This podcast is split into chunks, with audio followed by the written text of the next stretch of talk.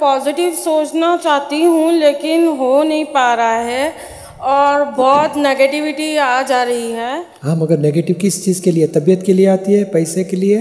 दोनों चीज़ के लिए। दो ही चीज़ है। और परिस्थिति के लिए? है ना ये एक कितना नेगेटिव आता है उसके सामने पॉजिटिव सेट करो। अरे हुआ है। बोलो दस में से सचमुच तो दस विचार आते हैं सब नेगेटिव आते एक भी हुआ ही नहीं अपने जीवन में कभी। सिर्फ़ ये होएगा ये होएगा, नहीं होएगा, क्या होएगा क्या होएगा? सच हुआ एक भी बार तो फिर क्यों हम मान के नेगेटिव मान मान के हम दुखी हो जाए? अब बी पॉजिटिव कितने लोग तो कितनी परिस्थिति बिगड़ती है तो भी शांति से रहते हैं। तो हमारी तो इतने दुख नहीं है। दुख देखना है तो लोगों के देखो कितने दुख है।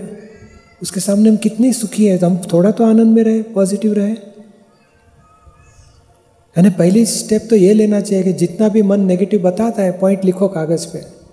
उसके सामने वन पॉजिटिव लिखो। देखो आपको शांति कितनी हो जाएगी। और नेगेटिव सब लिख के दादा भगवान आपके चरणों में समर्पित करते हैं। मुझे पॉजिटिव रहने की शक्ति दो। आखिर मन का धंधा है नेगेटिव पॉजिटिव हम क्यों उसकी बात में आके दुखी हो जाए? हम पॉजिटिव मन क्या है? आप बोलो कि बिगड़ेगा तो क्या होएगा? तो नेगेटिव नेगेटिव बगा बताते रहेगा मन। तो आप बिलीफ मत लो। कि नहीं अभी मुझे चलो पॉजिटिव होएगा तो क्या क्या हो सकता है? तो आपकी बिलीफ बदली हुई तो मन पॉजिटिव बताते रहेगा। उसको ऐसा कुछ नहीं है नेगेटिव ही बताना है। गाड़ी चलाते तो मन बताएगा एक्सीडेंट हो जाएगा तो क्या आएगा हम तन्मय आकार हो गए एक्सीडेंट होगा तो तो हाथ भी ध्रुजेंगे गाड़ी चलाने में घर डरते जाएँगे और ठोक भी देंगे। मन बताए एक्सीडेंट हो हाँ तेरी बात सुनी, चलो दादा भगवान का नाम लेते हैं, त्रिमंत्र बोलेंगे, कुछ नहीं होएगा। चलो अभी हम सत्संग में जाते तो क्या प्रश्न पूछेंगे? तो मन दूसरी बात बताएगा। तो आप प्रश्न बदलो तो मन पॉजिटिव पॉजिटिव पॉजिटिव बताएगा।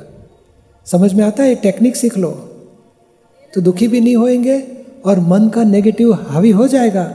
बहुत असर हो जाएगी हमारे। हावी नहीं होने देने का नेगेटिव को।